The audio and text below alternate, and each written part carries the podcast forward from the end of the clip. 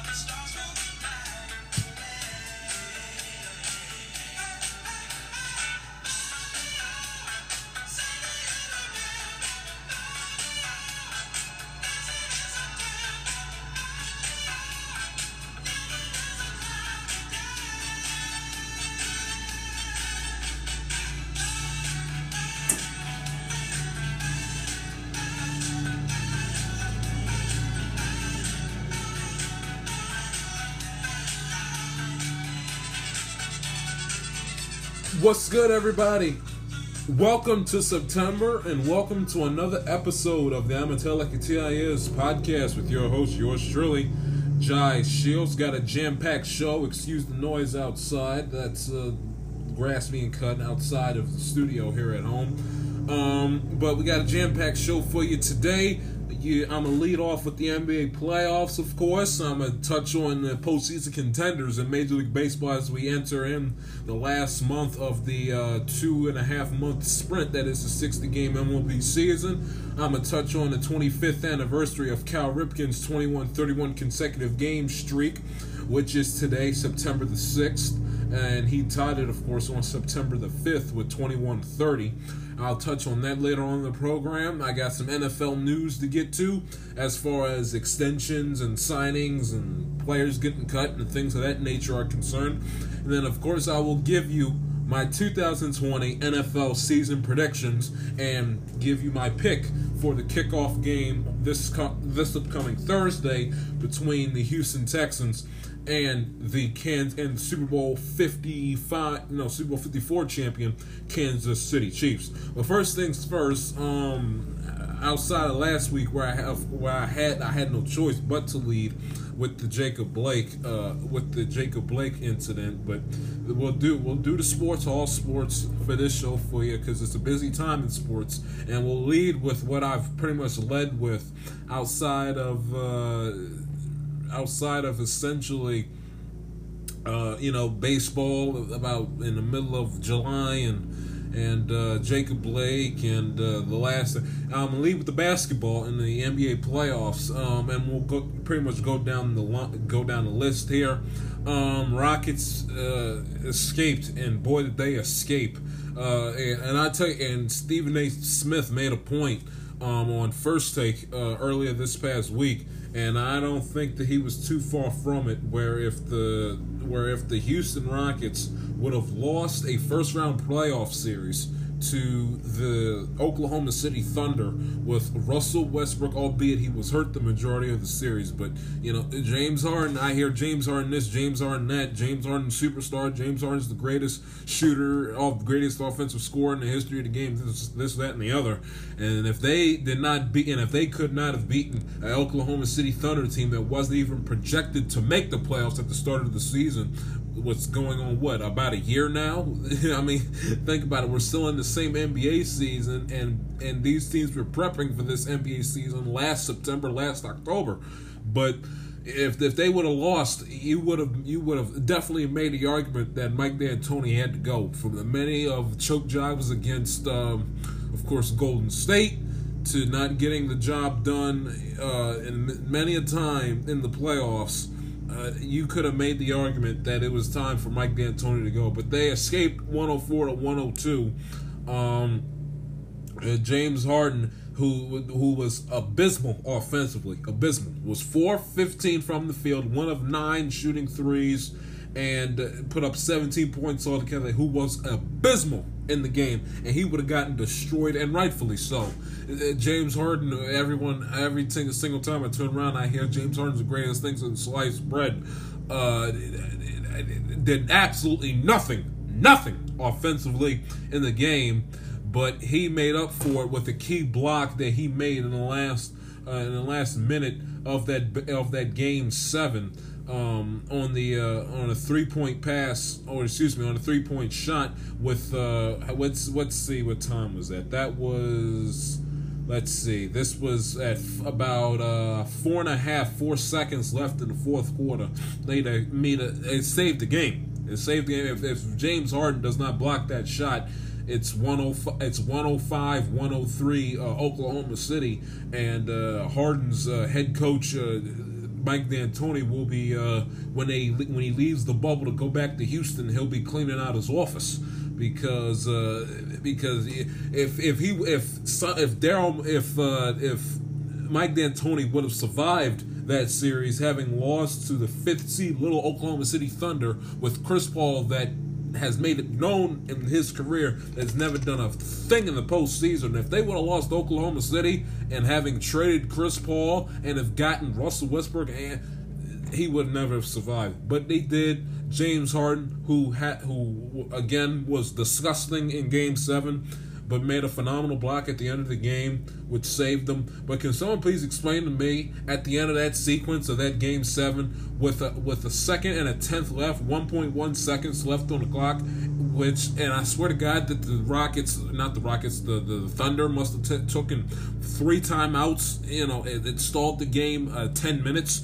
But can someone please explain to me what the heck that sequence was at the end of the game? Okay, the refs we got a ref up top that calls a fa- that calls a foul. Billy Donovan and and uh, and, uh, and, and and Chris Paul are like, wait, the foul was called before we called timeout, so they got to go to the replay, which takes 39 minutes. They go to the replay, they see yes, the foul was, uh, you know, uh, a foul was called, an off the ball foul was called before the before the um, for the passing at the end, at you know, off coming off the turnover coming off the turnover. So we take 30 minutes to figure that out, and then they send them, and then they send them to the line. It was it was a fluky, quirky rule. They sent the Rockets someone they got. They could send anybody that they want, and instead they and who did they send? And they sent this guy up to the line that missed that missed the free throw. Which uh, why why didn't send Chris Paul up to the line? or uh, why didn't send Chris Paul out to the line, or uh, or Steven Adams, who was two of three shooting free throws, and Chris Paul was was uh, was six for six shooting free throws that night. Why they didn't send any? They could have sent anybody they want, and they didn't send either of those two. So that I don't understand under, under any circumstances. But so they missed the free throw at the end of the game. So then they inbounded on 1.1 seconds, and the play completely blows up. No one tried to create any separation whatsoever. They were trying to get the ball to Steven Adams, but Steven Adams essentially, you know, it's like when I when I first started playing sports. My dad told me this all the time. An athlete is is is not effective and is not and is essentially useless in a game if he stops moving his feet. And what I saw was a bunch of uh, was a bunch of Thunder players that had their feet stuck in quicksand. Steven Adams especially did not try to set a pick, did not try to you know move around, set screens. It, it was it was a terrible, terrible, terrible sequence at the end of the game, and and so uh, the the Thunder end up going home and losing the game 104 to 102. That's item number one. Item number two is the game one between the Rockets and the Lakers, which they beat the Rockets, which, which the Rockets beat the Lakers 112 to 97. And James Harden, I, I give him credit, he rebounded. He shot 12 of 20 from the field, uh, shot 50% from from three, and put up 36 points. So I give James Harden that. He rebounded nicely. Russell Westbrook didn't play bad either. Uh, 24 points. Got to do a little bit better than that. 10 of 24 is not ex- is not what you want from uh, Russell Westbrook, and one of five shooting from three. But it was decent performance, uh, and they basically uh, they took advantage of the Lakers who struggled in Game One against the Portland Trailblazers last round. LeBron James made his presence known with a couple of highlight making blocks that he had in the game. He was 10 of 16 from from you know from the field and put, scoring 25 points. Or excuse me, that's Anthony Davis. Excuse me. LeBron was 7 of 15, shooting 2 of 7 from three with 20 points. So LeBron, he had a he had a hot he made plenty of highlights defensively. But if you're LeBron James and you're going up against the Houston Rockets, a you don't want to give your opponent any hope You know, it's it's bad enough that everyone thinks that the that the Lakers are just going to just uh, that the Lakers just going to just steamroll right through the Rockets, considering that James Harden and Westbrook historically never do a never do a thing in the postseason. Not to mention LeBron, I guess was already annoyed because Jay Williams of ESPN, you know, I guess compared him to Scottie Pippen or something and LeBron James did not like that, so he came back and he fired shots angrily and aggressively at Jay Williams back on Twitter, and everyone was like, yeah, "That's right, the beast, the beast, the king has woken up, and he is going, and you know, it's gonna, it's not even going to be close with the Rockets in the series." Uh, but lo and behold, the Rockets pull, you know, what like essentially, whether it's having all that time off, whatever it might be, the Lakers, like they were in Game One against Portland were very, very, very spotty in the game. Uh, it, it, also doesn't help that uh, KCP put up five points. Uh, JaVale McGee, who only played 13 minutes, scored four. Uh, Green only put up 10. Kyle Kuzma coming off the bench with 20, playing 28 minutes, only put up eight points. I mean, so so Kyle, when you have KCP scoring five points and Kyle Kuzma putting up eight, plus and LeBron James instead of him trying to enough with the faci- I, am not interested in you being a facilitator, LeBron. I want you to, to I, I, and the phenomenal effort on defense, and you played a great game defensively. But LeBron, I can't have you. I can't have him and Anthony Davis uh, combined playing playing what uh playing what uh what seventy what is that? I can't have him playing 74 minutes combined and having and only putting up uh, 45 points. I can't have LeBron Anthony Davis making more money he can shake a stick at playing 70 playing 74 minutes of a basketball game combined and only putting up 40 and only putting up 45 points. I can't have that. I also can't have KCP putting up 5 points and I can't have Kyle Kuzma coming off the bench playing 28 minutes and scoring eight points. That that and three of nine shooting three of nine from the field, one of four from three, and LeBron James two of seven from three. I I, I can't have that. I can't have that. I can't have that. You, you cannot you cannot be, play a team in the Houston Rockets that literally takes three after three after three after three after three after three after three with you know. And I hear James Harden, James Harden put up points, which he did in this game. But you can't sit up. You can't play behind when you're playing against the Houston Rockets. You can't because eventually because eventually more times than not they're going to get into a groove and they're going to get into a point where every shot they put up is a three pointer and it and it, and it miraculously falls in. You know, LeBron James can come by and block, you know, the easy layups moving in transition coast to coast. But when James Harden's wide open, wide open shooting threes, and he's making them, uh, and he's making them uh, 65, 70 percent of the time, you, you, can't you can't play from behind. I can't have Anthony Davis put up. LeBron James, Anthony Davis, they are too great. They are too great of a talent. They have too much expectations put on them, and they and they make too much money to be putting up mediocre stats. 25, 20 points from LeBron James. That's that from LeBron James and Anthony Davis. That's mediocre. Y'all got to score. 30, y'all got to give me 30 a game. Y'all got to give me 30 a game. And I know KCP isn't. Uh, it, it, I, I know KCP isn't. Uh, Rajon Rondo in his prime, but you can't play 28 minutes and give me five points. And Kyle Kuzma coming off the bench playing 28 minutes, giving me eight points. That, that, that, that, that's unacceptable.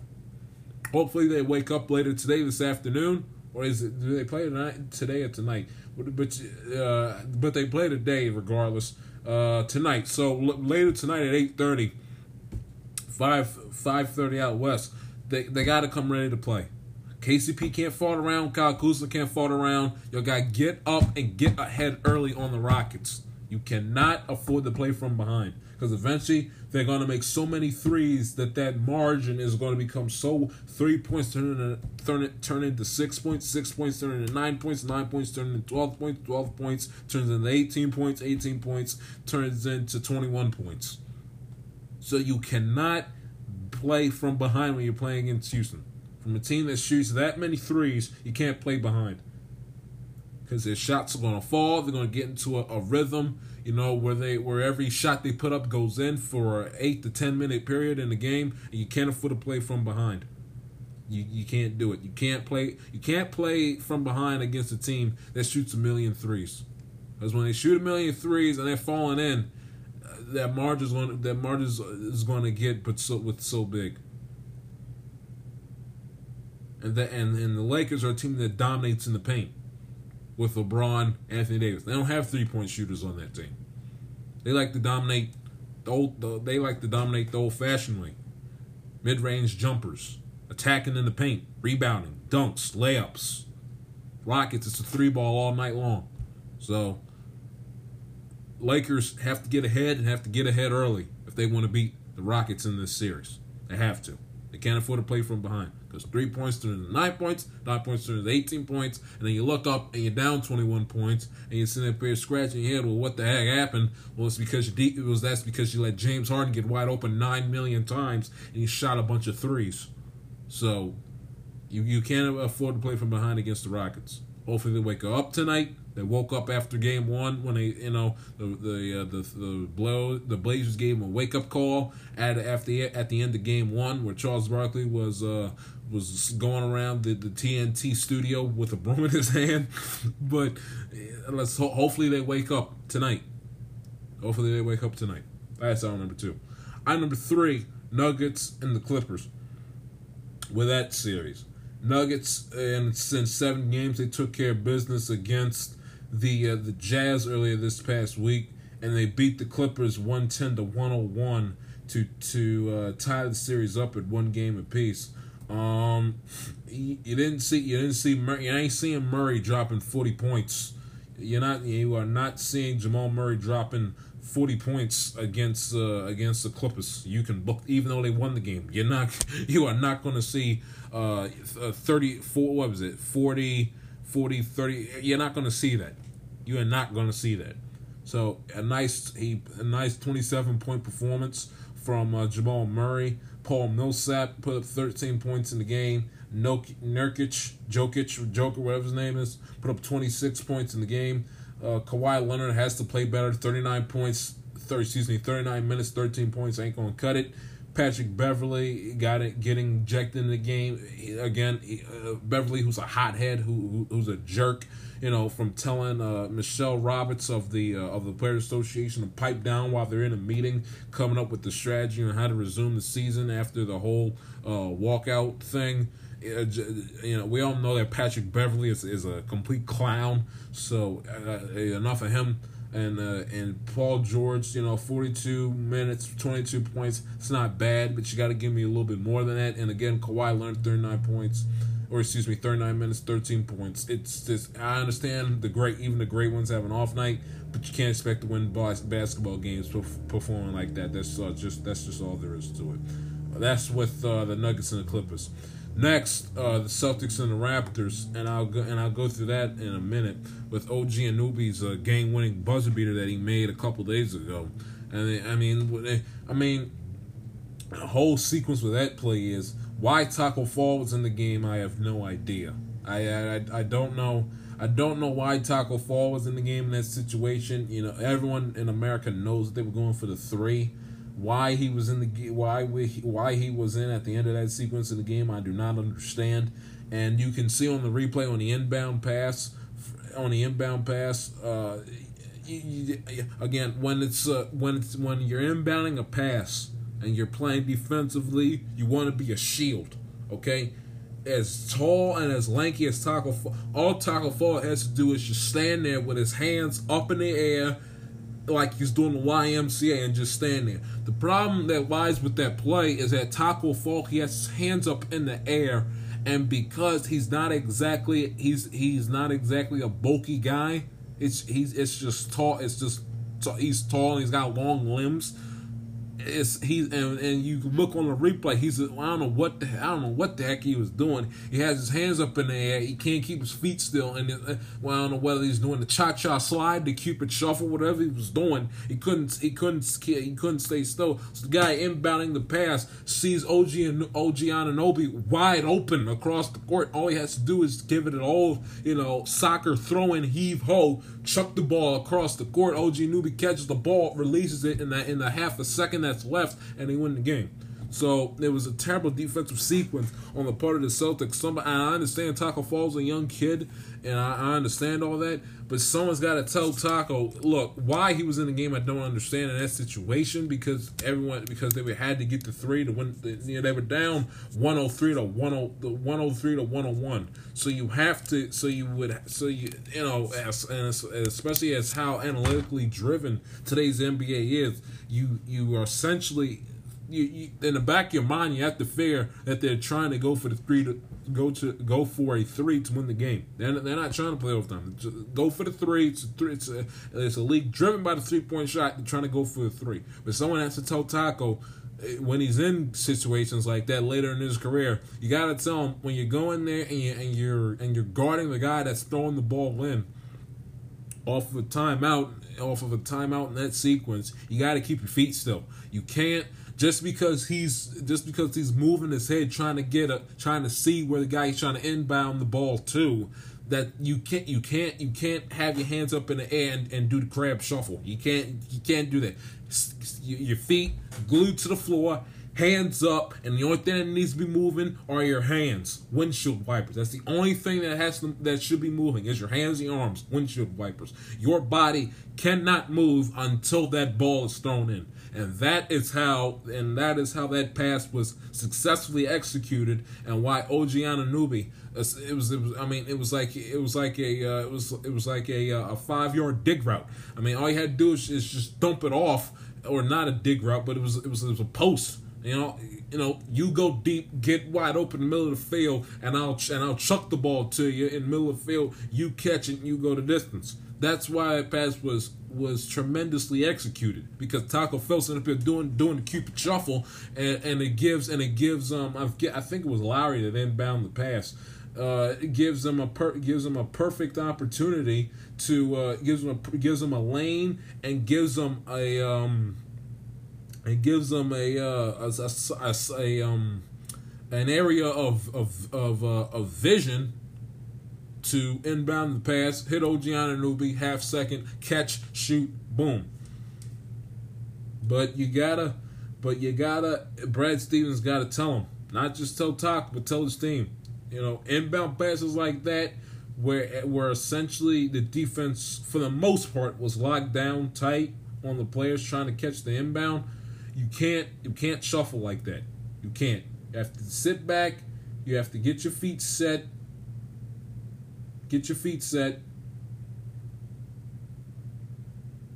See, I'm looking at it right now. He's too much. He's moving. He's moving too much. And everyone's like, "Oh, well, he put what a pass! He threw it over." If you look back on the replay, Tacko Fall does not stand still. Does not stand still. He moves to his left, jumps up and down, moves to his right. I mean, it's like it was like he was doing. It was like he was doing the the Cupid shuffle, Cupid shuffle, YMCA, crab shuffle. What do you want to do it? Shot, shot, slide. You pick your dance move. But when you're there, you have to put your hands up and be still. You got to be set.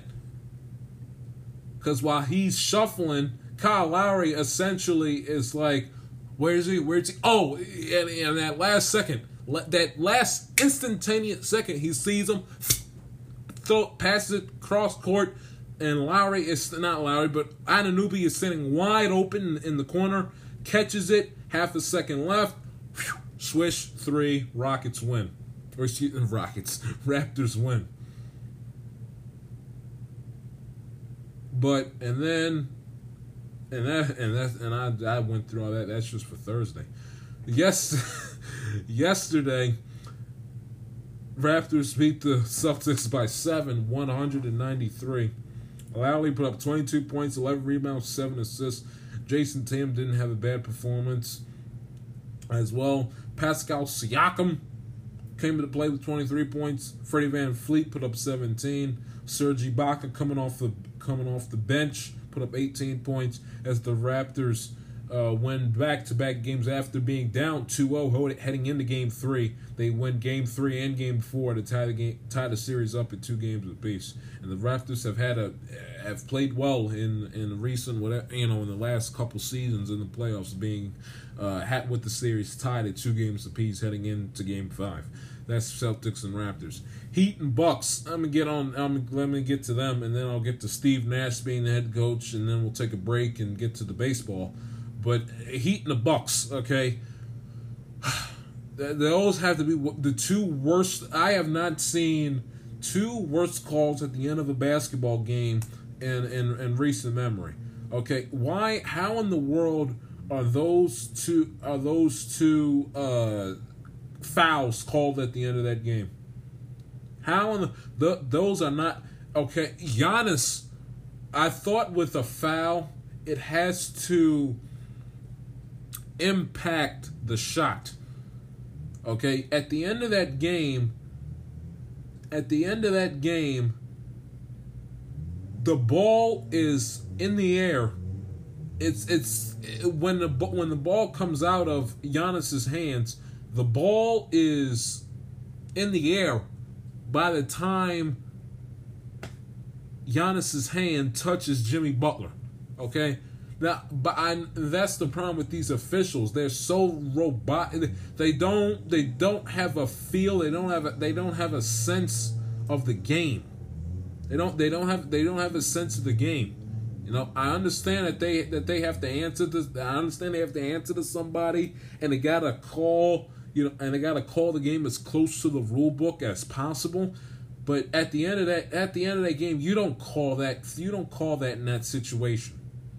You don't. I'm sorry. I'm sorry. You don't.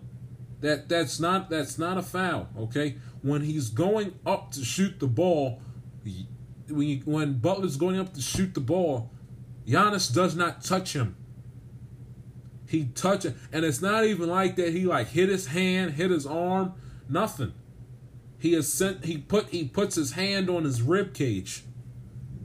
And I understand by the letter of the law you can you can find you know the little inconsistency to call that a foul, but you but in that situation at the end of a playoff game in the last five five seconds last second you don't you don't you do not under any circumstances call that foul in that situation. You don't. I'm sorry. I understand that he touched him. It has nothing to do with the shot. The ball is in the air out of Butler's hands by the time Giannis puts his hand on him. You can't call that a foul. You can't. And the way today's shooter is, well, get you don't you rarely see in today's NBA when a player goes for pulls up for a shot for a jump shot, they never land from where they jump. They don't the player always in, today's NBA, especially when they go up for a jump shot, they go they jump forward. They jump forward. They go up, and by the time they come down, they're they're they're um they're about five feet thereabouts. They're about five feet ahead of where they originally took their shot. They shoot a three. By the time they come down, they're they're in, they're inside the arc instead of outside the arc. But you don't call that foul in situation. I say it all the time. Referees in sports, especially if it's playoffs, you keep yourself out of the game. You keep yourself out of the game. You let the players play. You do not, under any circumstances, I don't care what the rule is, you do not insert yourself in the game. The referee has to have a feel of what the heck's going on and has to see that that was not a foul. Okay? I understand that he touched him, but by the time the ball is out of his hands, the ball is in the air, arcing towards the basket. And that's when Giannis puts his hand on him. And it wasn't like Giannis shoved Butler to the ground. Okay, he's he he gives him a chance.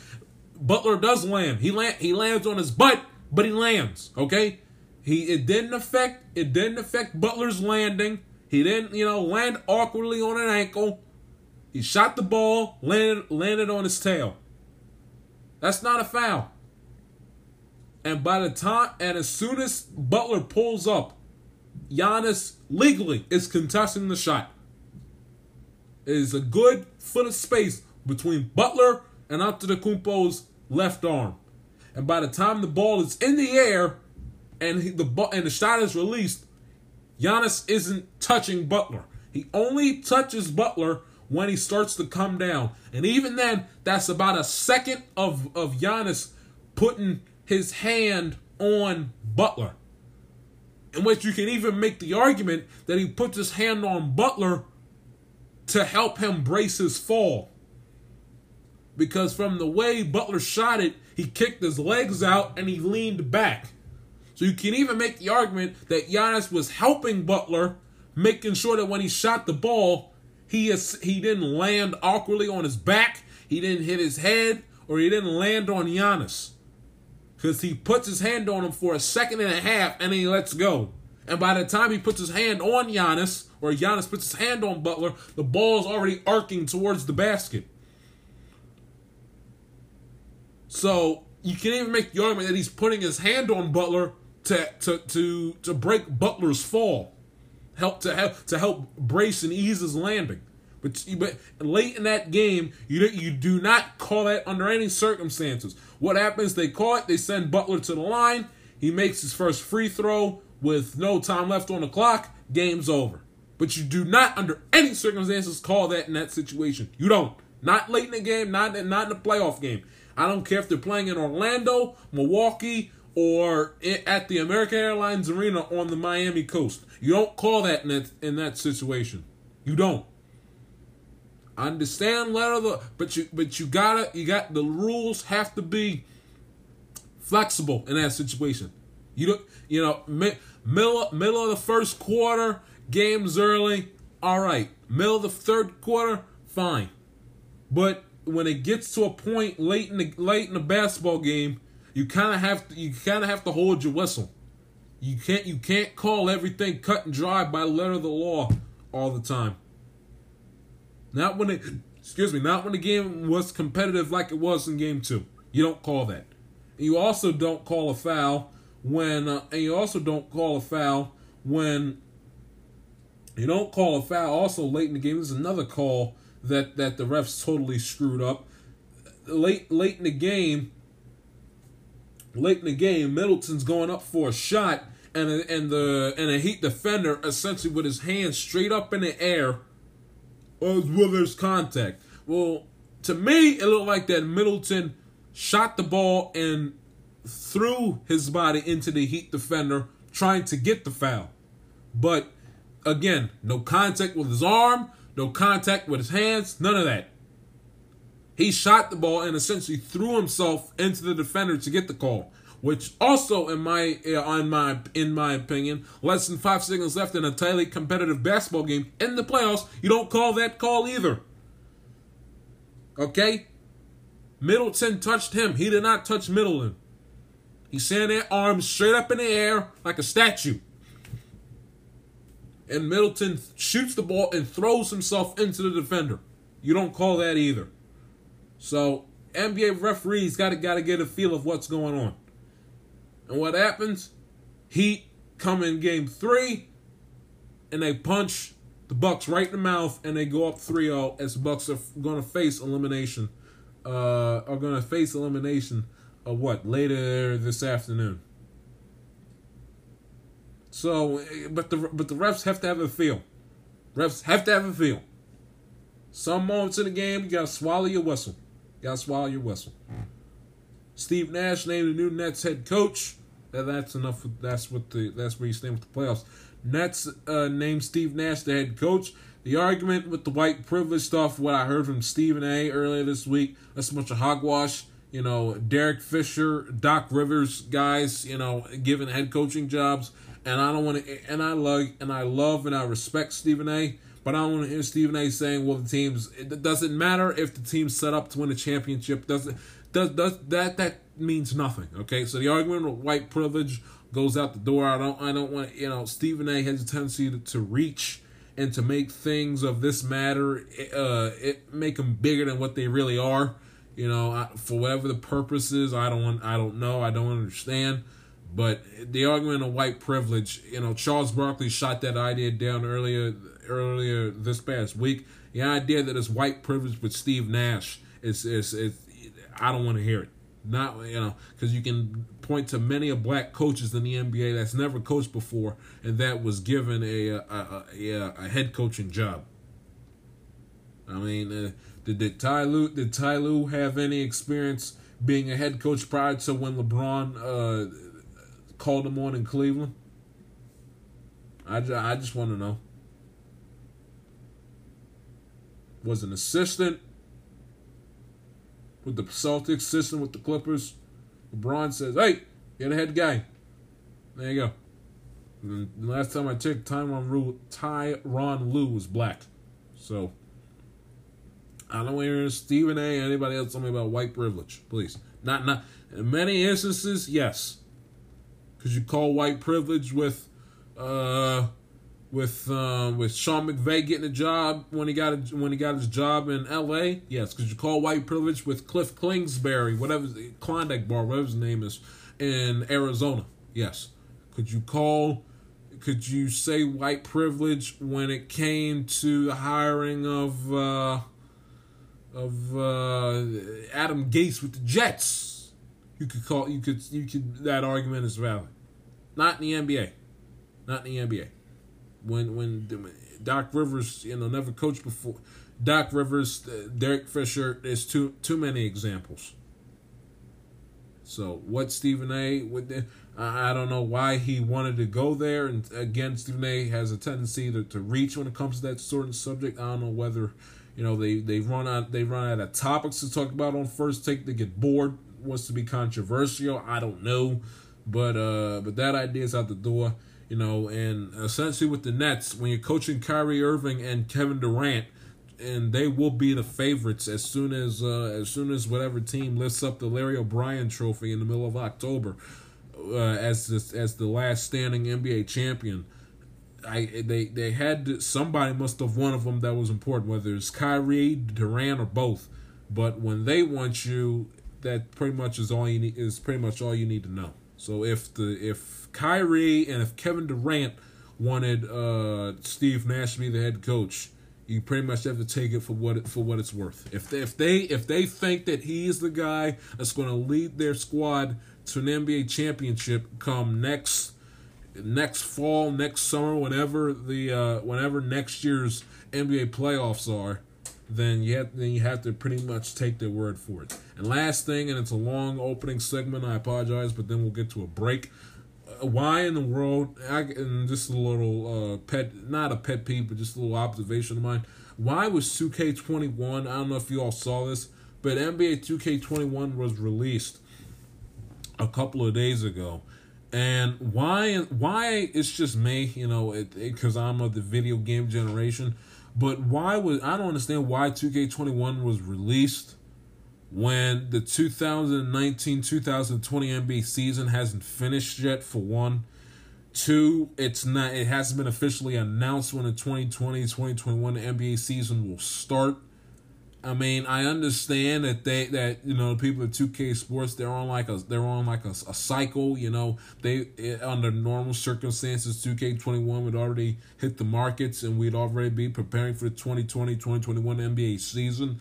But considering that it's a pandemic and the season that that started last October, what's what's nearly tw- a season that started nearly twelve months ago, a, a whole year ago, a season. I mean, they were they were in training camp for this NBA season, and here we are a year later, and we're still essentially stuck in the same NBA season. You know, week one kicks off next week, next next weekend, and you know when when it when the uh, you know, when you, Bengals were playing in Seattle against the Seahawks, uh, LeBron James and the crew were prepping for this for for the NBA season that's still going on. So, and I don't understand what's the big other than the fact for the, for a new you know my career story and people to get a jump start on their my team. Other than those two reasons, I don't see why anyone would flock to the stores, especially when we're still in the midst of a pandemic. I don't see why anyone would flock to the stores to buy a game where you know it's it's essentially a waste of money. The 2021 season, the start see the start date has not been announced yet. You know, we don't know. You know, we don't know if we might have a 2021 season, which most likely we will, but still that doubt still remains. And at the same time, there's no new rosters. You know, by the game, what you know, the the there's the Silvers are still alive. I don't know why anyone would waste their money as of this moment I, you know, when the 2020 2021 NBA season starts, I get that. But when the 2019 2020 season is still in effect, and we're in the thick of their playoffs, and we haven't had an NBA champion crowned yet, I don't see why anyone would flock to the stores and drop 60 to 75 to 100 bucks, you know, for for 2K21. Outside of outside of the fact that Kobe's on the cover outside of the fact that Kobe's on the cover, a new My Career story, and and the kickstart their my team. But 2020 isn't even outdated yet because they because the 2020 2019 2020 season is still going. So that's just me, but I don't understand why 2K would go ahead and release a game for next basketball season when the current basketball season hasn't even completed yet. That that I mean if, if that that's what you call oversaturating your product. I mean, and, man, I know it's just me. It's just a little quirky thing. Uh, who cares? It's just a stupid video game. But that's something that I picked up on. You know, why why release a game for next season when your current season still isn't finished yet? Why why would I go ahead and spend money for 2021 when when NBA 2K20 is still good, and and and it's still valid and it's still of uh, of use. So. No, it's, and it's not like that there's new rosters yet. You know, they haven't had training camp. They haven't had cuts yet. No preseason, none of that. We're still in the 2019 2020 NBA season. So, take it, take take that for what it's worth. That's just something that I picked up on uh, a couple days ago. Long segment, but I apologize. Take a break. We'll get to what's happening on the baseball diamond as far as Major League Baseball is concerned. This is the Amateur Like TIS podcast. I just read this Bob Hope biography. There's no reading in the summer. At the Bab Chicks, it's not allowed. Grab your baseball glove. But daddy's on the bowl making brown. You could babysit and watch the baby while mommy makes daddy's parts blue. But no education now. You can learn one day soon. There's no reading in the summer. How about Babchek who put his wife and baby in, for goodness sakes? Upward trajectory. What a job with Evan Cohen. I don't know what Babs are up to right now. We're working with little Billy Babs, the new baby. He'll love getting away from that little baby of his, little Billy Babs. There's no reading in the summer. I'll bury the books in the ground. No days on. Watch a Netflix marathon. You will learn eventually, maybe. Just go on YouTube. Get daddy a beer now to celebrate graduating homeschool. There's no reading in the summer. There is no reading in summer. Summer coming to a close as we approach the last couple of weeks of the summer season, but uh, you know the month of September is here. Summer vacation for the most of us is coming to a close. Football season, baseball with the pennant chase and everything else. So you know the days start getting shorter and shorter and shorter by the minute. But anyway, we welcome you back to the Amatelica TIS podcast. Switching gears now to Major League Baseball and give you a couple of teams that's uh, caught my eye the last uh, week or so as far as contending for the postseason are concerned. And that is B. And I told y'all about this, and I'm not trying to make myself sound like I'm, uh, you know, I'm the a, a Ford C. Frick Award winner. Uh, but I told you guys at the beginning of the season, back in the middle of July, that that the San Diego Padres are going to be a we're going to be a very special ball club. They're 24 and they're 24 and 17. Fernando Tatis Jr. has been an absolute stud and rightfully so. I mean, this kid uh, let me let me read you. He's he's hitting. Let me read you his stats right now for 2020. This guy let's see if I can pull this up properly. Uh, he's hit. Let's let me give you the his stats right quick. 2020. Um, he's hit. eh, What a phenomenal season he's had. He's hitting 307 with 14 home runs, tied for second. Uh, in ba- tied for second in baseball with 37 RBIs and third with an OPS of 1,043. He's had a phenomenal season. I told you guys that Fernando Tatis was going to be a force to be reckoned with. I told y'all at, at the beginning of at the beginning of the season, when season was going to be announced, we were going to have a 60 game baseball season. I told you guys that the San Diego Padres were going to come out and were going to surprise people. They had expectations. The GM was pretty much like, all right, let's, you know, we've rebuilt it enough. You know, we have Tatis here. We've picked up free agency signings with uh, with Hosmer and Machado. We've played a boatload for the, for those two players alone. We got Paddack. We got the guy, the former manager Green out of there. We got a new manager. You know, and we're the only game in town. You know, Clippers have been gone from San Diego to L.A. and the Chargers ditched San Diego for L.A. and and it's and it served Spanos right that they that they can't draw flies at their games and nothing would make my heart happier when they uh, when fans are allowed in that brand new stadium at SoFi at SoFi Stadium. Nothing would make my heart happier for uh, the Chargers to play the Chiefs. You know, in the middle of uh, in the middle of September and have the place ninety percent Chiefs fans. It's, it's, it's what Spanos gets for uh, being an absolute snake and a, and a spineless you know what to the city of San Diego. That's a city that absolutely loved them. Why in the world that Spanos thought that you know that he was going to be a huge hit in L.A. I'll never understand. Considering that the Chargers spent one year in the city of Los Angeles, that was the first year of the franchise and ownership, whoever that might have been at the time. It might have been the Spanos family. I'm not exactly sure. I'm not going to go off and get off on a tangent about that. But I told you guys that at the start of the season that the Padres were going to be big time.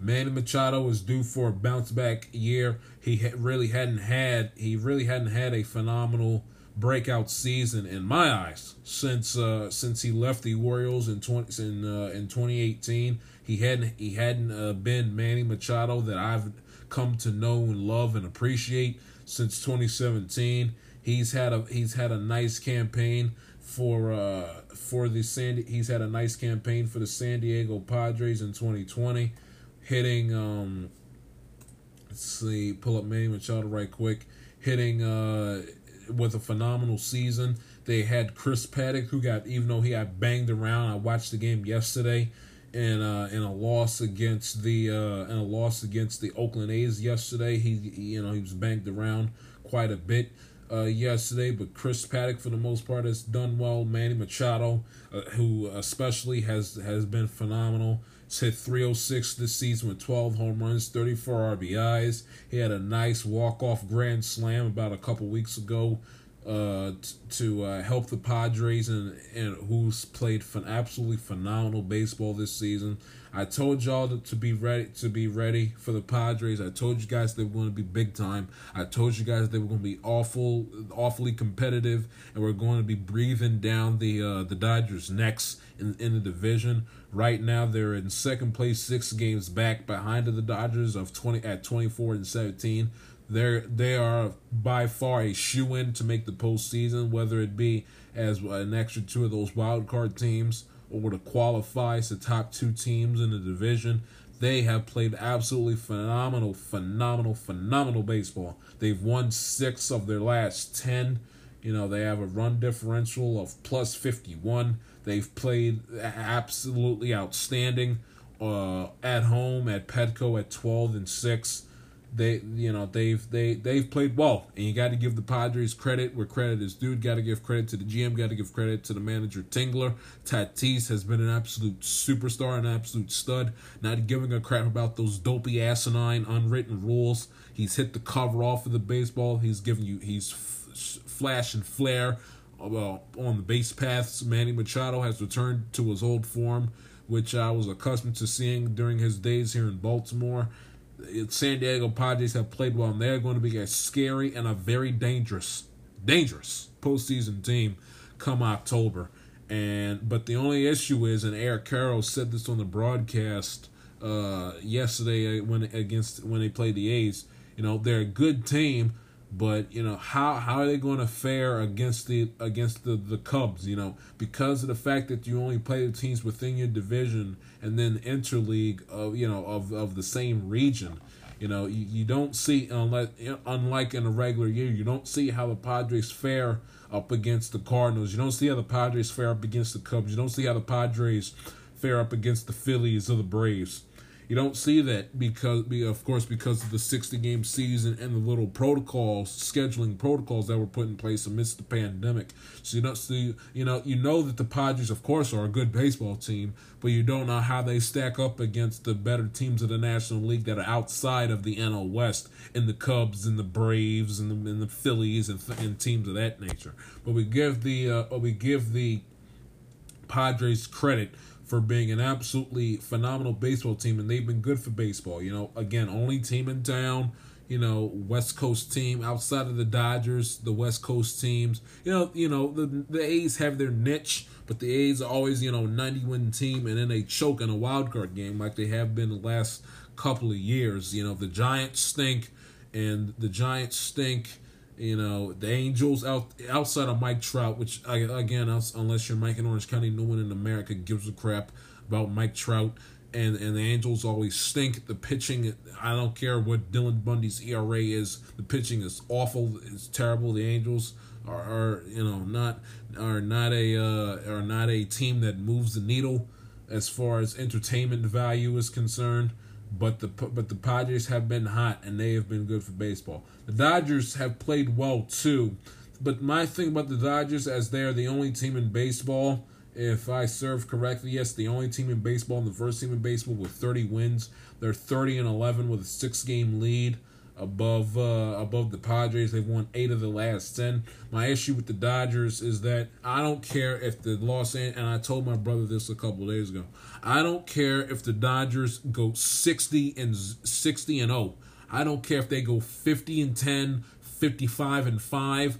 I'm not interested in, in, in what the I I care less what the Dodgers regular season record is.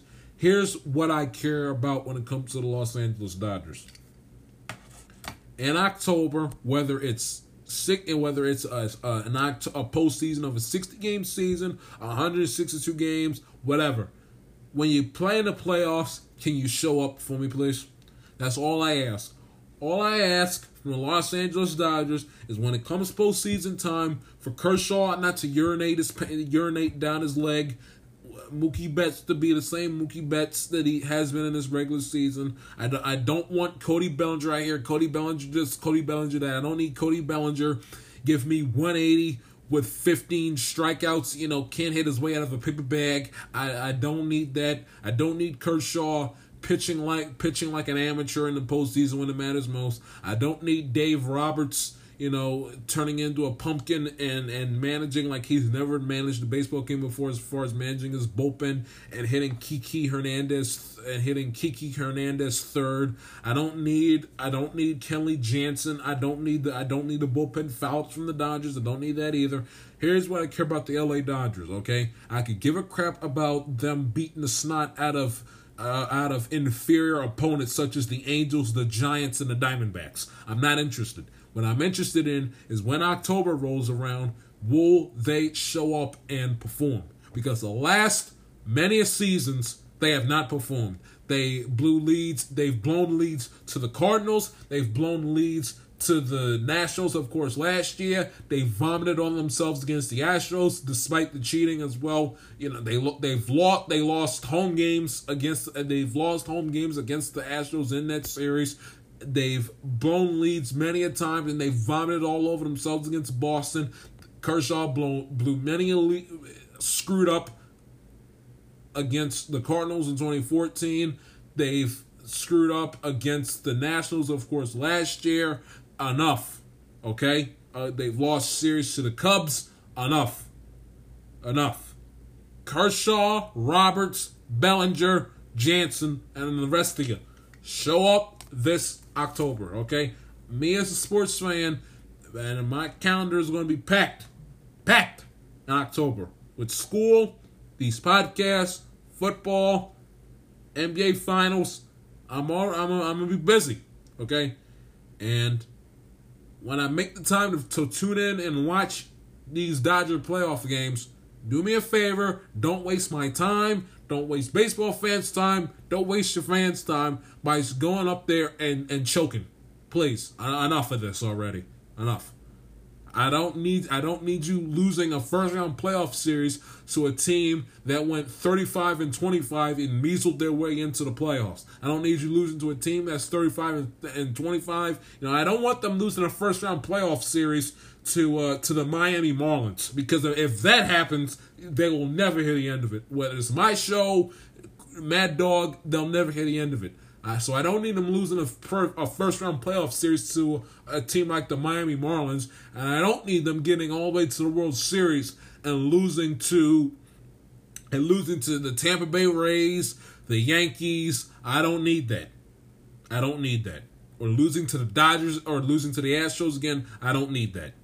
What I need them to do is to, when it comes postseason time, to show up and perform. Okay, I could care less what they do in a 60 game whitewash of an MLB season. I'm not interested. When they're playing again, when they're playing against a Giants team and a and a Diamondback team that stinks, or playing or playing American League West teams and the Angels and Rangers and Mariners and, and the Astros that who, who again they've been above 500, but they've been spotty for the most part of the season. Okay, when you when you're playing Mariners, Angels, Rangers, Diamondbacks, and Giants again, I'm not interested. What I'm interested in, October, show up, show out. Kershaw stop choking. Dave Roberts learn how to manage a bullpen. Kenley Jansen don't screw up. And Cody Bellinger don't hit 180 and strike out 30,000 times. Again, show up and perform. Perform. I could care less what you're doing a 60 game season. I'm not interested. Six, six, six. I don't, I don't care what they're doing a 60 game regular season. I don't care what they're doing a 162 game regular season. Okay, regular season for the LA Dodgers means nothing. They're worth billions. They spent billions on on you know they spent billions constructing their team. They're worth billions. They're in the, one of the largest markets in the United States. They got more resources and more money they can shake a stick at. They got a hell of a GM and, and, and Alex Friedman that they got from Tampa. No excuses. No excuses. This year, especially, because it's easier for you. Because the 60 game season instead of 162. It's easier for you. But if you guys don't win, it ain't going to be pretty. It is not going to be pretty. Y'all have blown many leads in World Series, and you lost to a Nationals team that prior to that series was known nothing known for nothing more than choking and first round playoff series. Choking. Y'all better show up and perform in October. That's all I gotta say. Because if I tune into a game and if I see Clayton Kershaw uh, play like play like a little leaguer in a postseason series one more time, I swear to the holiest of deities, I'm gonna lose it. Because I'm really sick and tired of the Los Angeles Dodgers.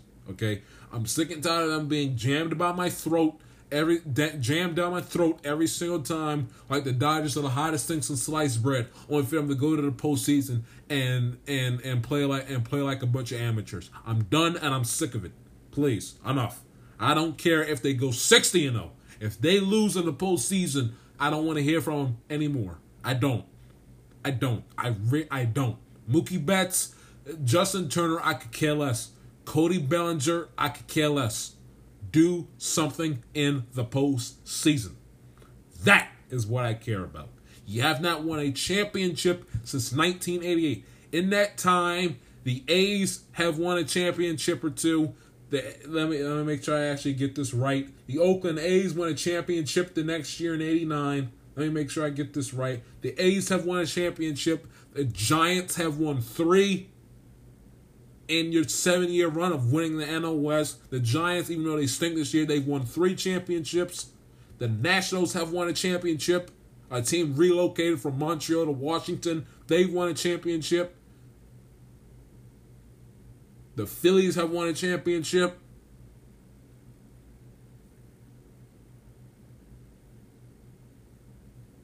The Cardinals have won a championship. The Cubs have won championships. Time right now for the Dodgers. Enough talk. Give me some action, please. Enough. Second team, or third team, I apologize. Chicago White Sox. 16 to 15, half a game lead over the Indians and the Twins in the in the, excuse me, in the American League Central. They've had one hell of a season. I forgot to mention about uh, Lucas Giolito's no hitter last show. We give him his props for the no hitter he threw a couple weeks ago. Jose Abreu has been hot on a hit streak right now. Uh, they've won. Uh, Tim Anderson, who leads the team in batting average, hitting 360. Jose Abreu with 13 home runs, 40 RBIs. Uh, they're seventh in ER, seventh in ERA. Hitting, as far as their hitting is concerned, tied for fifth in runs scored, third in team batting average, third in slugging percentage. The White Sox 25 and 15, who I didn't, who I thought was going to struggle. They've certainly showed up and showed out, and have showed the big boys up on the north side in the Cubs that uh, that the White Sox are alive and well here in this 60 game sprint of a uh, of a uh, MLB season. Have won championship in 15 years since 2005. It'd be n- nice and good for baseball if uh, if they can have their two teams in a big market such, such as Chicago make the postseason. White Sox, you know, they got young stars. Giolito's good. Abreu's a star. Tim Anderson is starting to come into his own. The White Sox have played very, very, very good baseball, and we give them their props as well. And it'd be good for them if they make it into a, to the postseason tournament come October. New York Yankees, they have they have been struggling again. Uh, the granted, which is a pretty much you know, there's three things certain in life: death, taxes, and Stanton Judge being on the being on the IL. I mean, I'd and if the Yankees are dumb enough to give Aaron Judge, $400 million. They need their heads examined. I understand he's a phenomenal talent. I understand that he captures the baseball's eye, he captures the eye of the young fan, and that he and that he's and he's a not an icon, but he's a superstar. He has that status, you know, with the with the cool name Judge. You know, he's six. He's like six. He's six foot seven. He's a Yankee. I understand all that, but part of but part of being a great player part of being a hall of famer is consist is consistency and getting out onto the field on a day in day out basis when you can't get out and play on a day in day out basis 100 give me at least 154 games a season uh, you, you can't a you're not worth the money and b you're not you can't be considered hall of fame because part of being a hall of famer is showing up on a day in day basis and doing your job and judge does not he doesn't you know, he he's a good he's a good he's a phenomenal talent and a good baseball player. I give him that, but he he never plays. Every single time he you turn around, he's always hurt. He and Stanton. And I and I tell you right now, the Yankees in a heartbeat would regret would would not trade for Stanton like they did a couple off seasons ago. Because what they did for Stanton, they couldn't get because what them trading for Stanton this is what they did. They did they couldn't get they couldn't sign Machado, they couldn't sign Harper, and this they couldn't sign Trout, and this past off season they couldn't sign Rendon. Sanchez can't hit. Okay, San, San, Sanchez cannot hit. You know they've you know out they uh you know they they they what let's let's go down the list okay. Uh, when they played, they lost back to back against the Mets. Took three from the Mets Lost lost two out of three to the Rays. I had a fiasco with with uh, with Chapman thrown behind thrown behind uh, Rays batter, sparking up a little sparking up a little bit of a fracas. Losing two out of three from the Rays, whether it's out of frustration, whatever it might be. The Rays came into the Bronx, took two or three from them, and went about their merry way.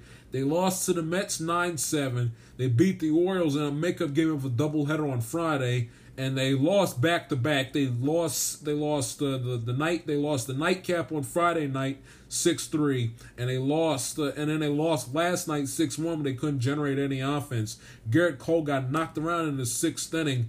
You know, with with key clutch two out hits from my Baltimore Orioles as they handed Gerrit Cole yet another loss, and his ERA uh, is uh, is flirting around with uh, with the 4.0 range. Yankees 21 and 18. They have struggled the last two and a, uh, the last one two and a half weeks.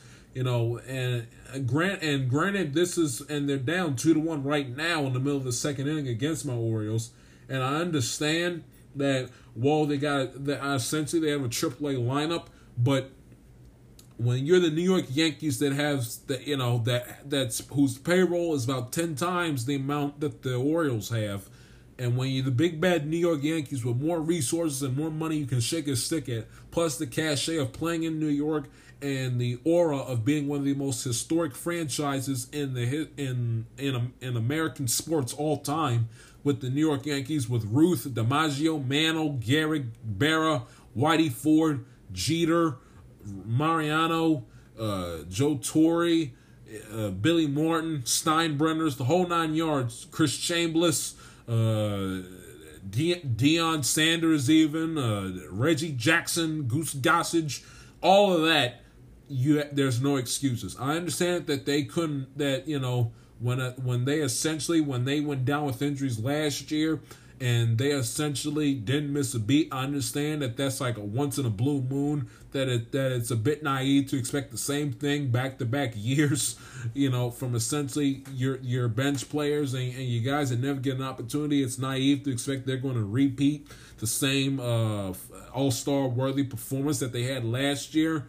But when you're the New York Yankees, there's no excuses, okay? Whether it's, it's the training staff, what they eat, their training, their strength and training regimen, whatever it might be, you're the New York Yankees. Figure it out. And you being 21 and 18 and second behind the lowly Tampa Bay Rays that find every little nook and cranny, you know, bargain, you know, they bargain advantage to put together a decent baseball team and to win baseball games. When you're second place but eh, when you're 21 and 18 in second place behind little old Tampa Bay Rays, that that's not cutting it, and that's and from a Yankee perspective, that's not acceptable. Lose, losing back-to-back games against the Baltimore Orioles, who you previously had a winning streak of beating 20 in a row to, that's unacceptable. That's unacceptable. You know, take, let, letting the Tampa Bay Rays come into your place, take two out of three, that, that ain't cutting it. Gerrit Cole getting knocked around by a AAA lineup in the Baltimore Orioles with, with their best hitter mi- missing for presumably the rest of the season. Anthony Santander getting knocked around with two outs in the bottom of the sixth inning and what was a pitching duel up until that point. That's unacceptable from a Yankee perspective. You got more money you can shake a stick at, more resources. You got all the advantages that the Tampa Bay Rays and the Baltimore Orioles of the world do not have, and you're and you're uh, and you're ham and egging your way and and barely staying afloat in the AL League in the American League East division pennant chase. But you can't have that. And again, you don't get and again, and when this time comes, I would not do it. You can't give Stanton or excuse me, you can't give you can't give Judge four hundred million dollars when he can't stay on the field. You can't. I'm sorry, you can't. Because he, he he's becoming a liability.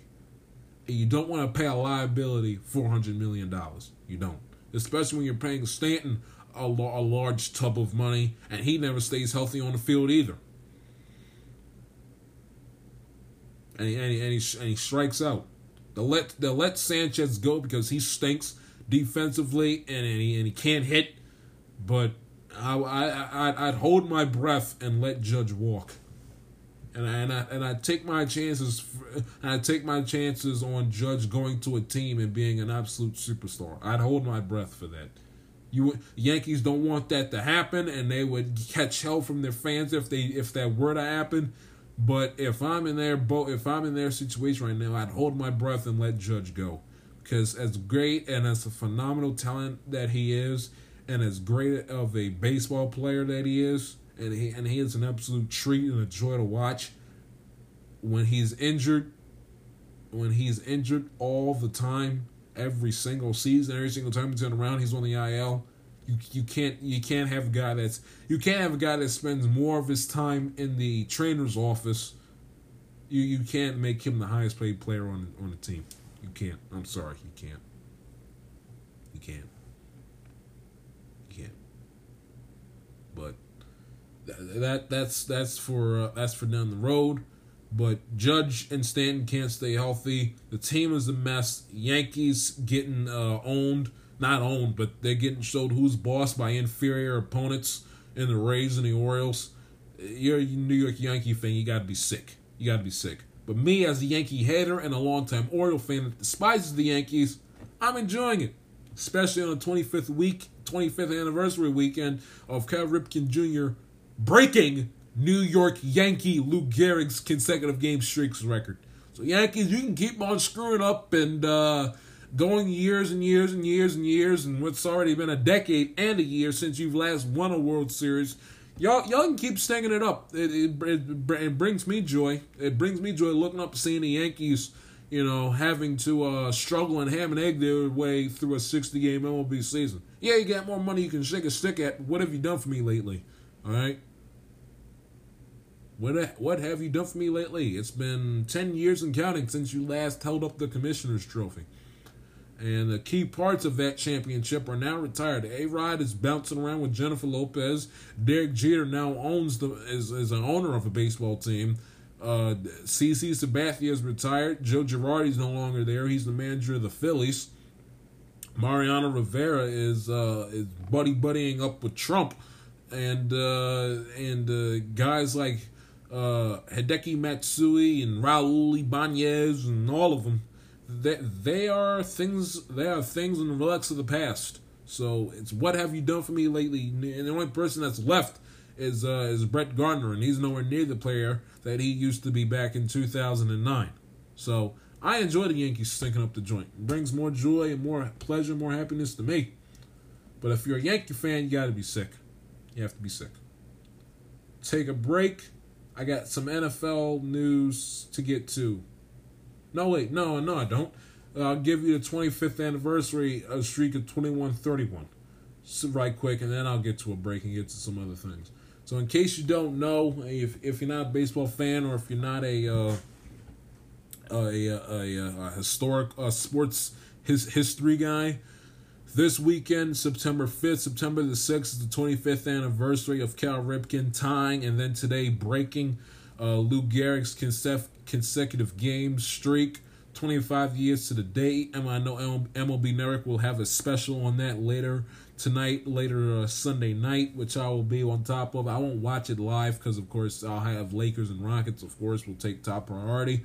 But uh, I'll record that and I'll get a kick out of that um, when you know when I get a chance to watch it. Uh, Cal sitting down with Tom Verducci, the MLB Network, giving him uh, giving him uh, insight of what it was like going through that streak when he knew he had something special, the chances of him breaking the record, all that sort of stuff. You'll hear Cal, you know, you'll hear Cal's speeches of him at the Hall of Fame in twenty in two thousand and seven, him making the speech, um, him making a speech when he broke the record. I heard that yesterday. You know, thanking Eddie Murray, thanking his wife, his father, and and what it meant for him to essentially be Mr. Consistency, playing on a day in day out basis, and the pride he took in that, and the pride that Orioles fans having him be Maryland's own, being the one to break break uh break that record with uh, of course with the Orioles no with Orioles fans known hatred of uh of of the Yankees and having and having one of their own breaking a Yankee record and how the Oriole fan uh, took took great pride in that and still takes great pride in it to this day. And um, you know, and me personally, I've known about the streak for a long time. You know, when I became a baseball fan, when I became an Oriole fan, my grandmother made it her mission that I knew who Cal Ripken was, knew his history as a player, as a ball player, his personal story, him connections with his father, his brother, and everything else and of course, and you and you bet and you bet your uncle's uh, retirement fund that you made sure I knew about the twenty one thirty one streak. I know all about it. You know, Bill Ripken and many a celebrity being in attendance, not Bill Ripken, President Bill Clinton being in attendance at that game. Chris Berman on the on the call with ESPN, the numbers changing and the and the, and the 22 minute delay, we went around the field and shook every fan's hand and high fives and everything. So I'm fully aware of the uh, historical gravity of that. And uh, Cal threw out a ceremonial first pitch. Nobody in the ballpark, of course, but throughout the ceremonial first pitch uh, earlier this afternoon uh, to his son uh, before today's game against the New York Yankees, and it being the 25th anniversary of Cal breaking uh, Lou Gehrig's record. So we give Cal his props and congratulations to him. One of the uh, the great baseball players to ever play. Certainly one of the great Orioles to ever put on the Oriole orange and black. Um, and, uh, and you know he played the game the way baseball's supposed to be played. Give it, give it your all, 110 percent each and every day. You play every day. You go out there, give it your all. You play for yourself. You play for your family. You play for your your brothers that you suit up with, and you play for the fans. And Cal Ripken, you know, he played it. He played it the right way. He played the game the right way, and he is one of those in rare instances where if you would, if you wanted an athlete to uh, be a role model for your kids Cal Ripken would would definitely be at the top of uh, at the top of that list.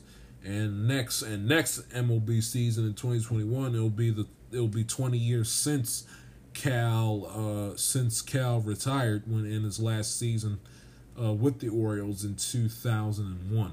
But uh, congratulations to Cal for 21-31 and uh, and Orioles keep it up, uh, beating the Yankees on this 21-31 25th anniversary.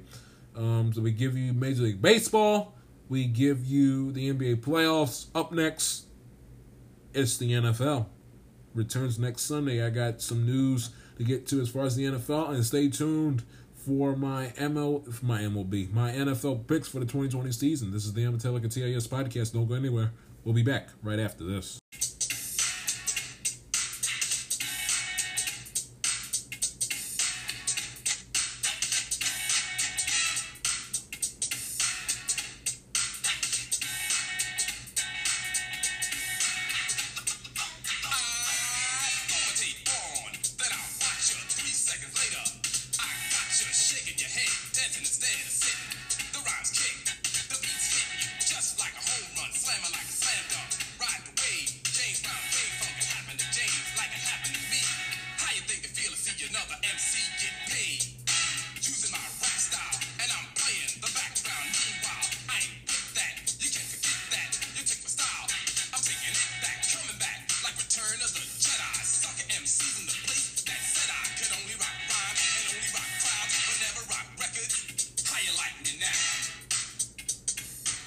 Welcome back to the Metallica TIS podcast. Get some quick NFL signings and extensions uh, right quick, and then I'll take a break, and then we will get to my NFL uh, season predictions. Um, first things first, my guy Joe Mixon, my guy Joseph Mixon out of Oklahoma will be a Cincinnati Bengal for the next four years. Earlier this past week, he and the Bengals agreed on a four-year, $48 million contract. Uh, good for uh, up to with he will stay with the Bengals for five more years. His rookie contract was set to expire after this season, but we locked him up, which is a fun, which is a finesse was fantastic, a f- fantastic and phenomenal uh, thing because my Cincinnati Bengals are now set up to be in a position where if all goes well and if Joe Burrow uh, stays healthy, Lord willing, and and uh, is um is, is is is his worth essentially as a national champion and a Heisman Trophy winner, and uh, and uh, is essentially exceeds expectations AJ Green stays healthy and balls out. Tee Higgins balls out as a rookie. If all goes well, and if we get that offensive line taken care of, and if that defense is, I'll even settle for decent, you know, middle of the pack, top 15, my Cincinnati Bengals will, are, will be in a prime position to be a Super Bowl contender in the next five years if Joe Burrow shows up and balls out in 2020 and just sets the world on fire, and if AJ Green stays healthy, because if AJ Green stays healthy, we all know that that that his phenomenal wide receiver play is is, is a given. But if AJ stays healthy, And if Mixon continues the ball out, which he has been the last couple of years, it's been overshadowed because the team has been awful. Offensive line gets fixed, and Tee Higgins shows up like like the baller of a wide receiver he was at uh at uh Clemson, leading the ACC as far as wide receivers are concerned. The Cincinnati Bengals will be in a prime position, prime position to win a Super Bowl come 2025, 2026. And you can write it down and you can book it. Because we've suffered long enough and the players believe in each other. They believe in Zac Taylor. They believe in Burrow. This is this is a united group and a united front. Leaders of guys that's been there a long time, and Dunlap and Atkins and and uh, and, and and AJ Green, and then new guys that's been around the block for a couple of years, such as uh, such as Mixon, such as Mixon, excuse me, and then we got our quarterback in Burrow and our second and second year coach Zac Taylor. I'm let me tell you something right now. My Cincinnati Bengals will be in a prime, prime position to compete for Super Bowl 60. And you can write it down and you can book it. My Bengals will be Super Bowl 60 contenders. You better believe it. Super Bowl 60 contenders. My Cincinnati Bengals are going to be in the near future.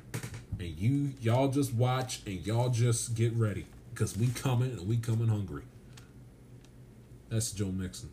Second item of business, Keenan Allen, 80, 80 million dollars multi-year extension to make him uh was was worth 80 million over the next 4 years to make him the second highest paid wide receiver in the NFL behind Julio Jones of the, of the Atlanta Falcons. Julio, Keenan Allen, one hell of a wide receiver, one of the top 10 wide receivers in all of football will give uh, Tyrod Taylor, who will be the starter, by the way, to begin the season for the Chargers when the Chargers play my Bengals in week one at 4 o'clock next Sunday afternoon.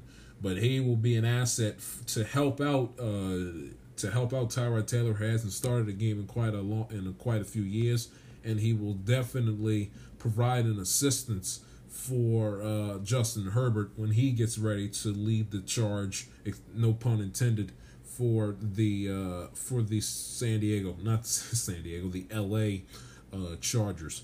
Um, Deshaun Watson, the next big quarterback to get paid, four years, 156 million dollar extension that averages 39 million annually, and then 27 million signing bonus. So even though he has no one around him uh, to essentially, you know, they traded off DeAndre Hopkins for a bag of peanuts but he will be the he will uh, be have the reins of the Houston Texans offense as far as the quarterback standpoint is concerned for the next five seasons. So we give uh, so we give props and we give uh, Deshaun Watson his due as w- really one of the top tier quarterbacks in the NFL as of right now. Jadeveon Clowney uh, finds a home in in uh, in Tennessee, a one year, fifteen million dollar deal with the Tennessee Titans.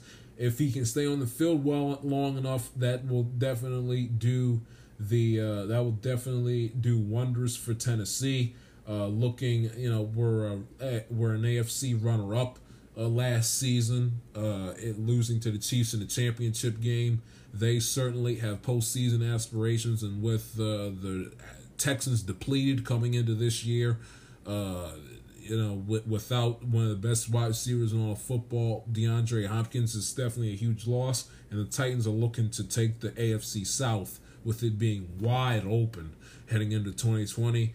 And if if he can stay on the field, that's a good signing for uh, for the Tennessee Titans. And Leonard Fournette is a Buccaneer. Everyone is doing essentially jumping through hula hoops and doing handstands because all of a sudden, you know, the Tampa Bay Buccaneers are are you know are an untouchable, hot as uh, hot as the hottest part in hell football team.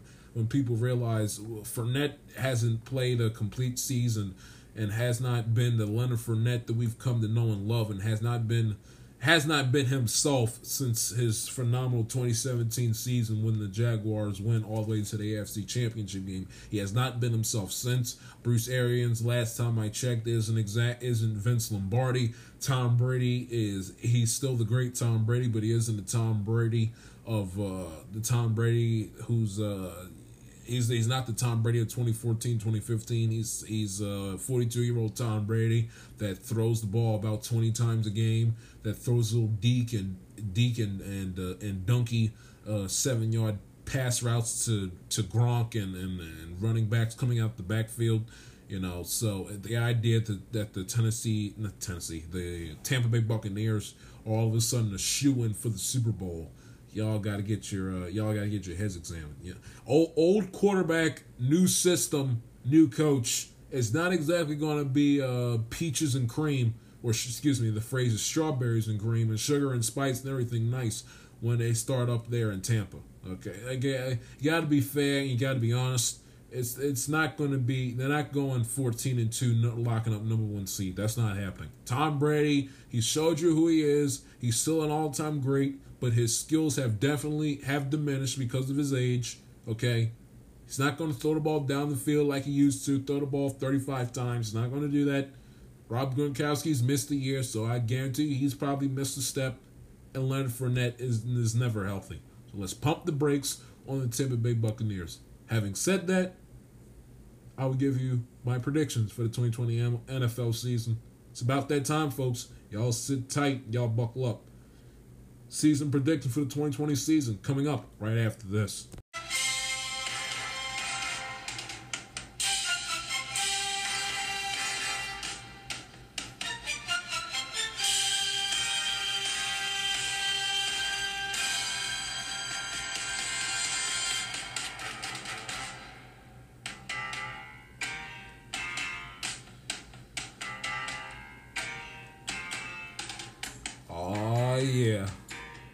It's about that time, folks. You've waited long for it. The 2020 season is upon us. Less than a week away from Texans and Chiefs, and a week away from Sunday NFL football, and a week away from Monday Night Football. I'm ready. Are you? With that being said, y'all know what time it is. I've done it for I didn't do season predictions. I st- first matter of fact, the first episode of the show that I ever did was week one of the 2018 NFL season. So I didn't do, or did I? I can't remember exactly. Y'all can go back and check for me. But I know I did. Uh, I did my picks for the 20 for the 28 for the 2019 NFL season, and just to let you know how well they went. I had Chiefs and Patriots in the AFC Championship game, Seahawks and Saints in the NFC Championship game, and I had Saints and Patriots in Super Bowl 54. And lo and behold, the year I picked the Patriots to go to Super Bowl, they get knocked out the first round.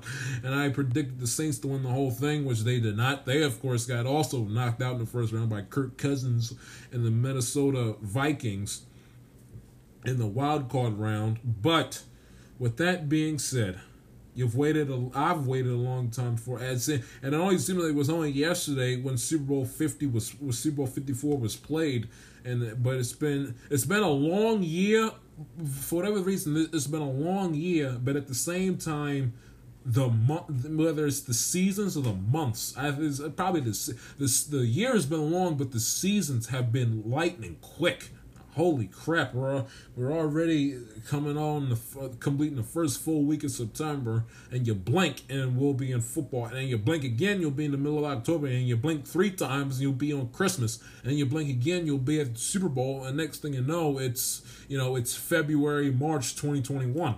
So, with that being said, and boy, do we need football right now with what's going on in the world and the pandemic and everything else. But America's game is back. At least it will be, Lord willing. I had doubts, of course, that we were going to have a season. College, it will be a whitewash. Not all teams. I could, I could care less about the college. I'll get into the college when I'm at University of South Carolina. The college, especially this year, I could care less. The NFL is where it's at. We all know that. But without further ado, the question we already know is going to start. The question is, will they finish? Assuming that they will finish, here is my 2020 NFL season predictions.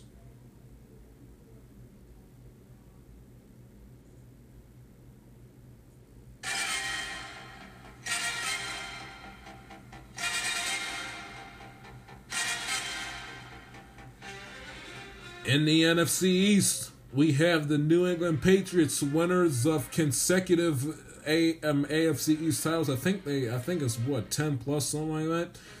And the New England Patriots in Vegas, their over under is nine wins. I have the Patriots with the over. Cam Newton, who I expect and who I pick, is a little teaser to be comeback player of the year he will have something to prove, playing on essentially a rookie contract, you know, making the league minimum.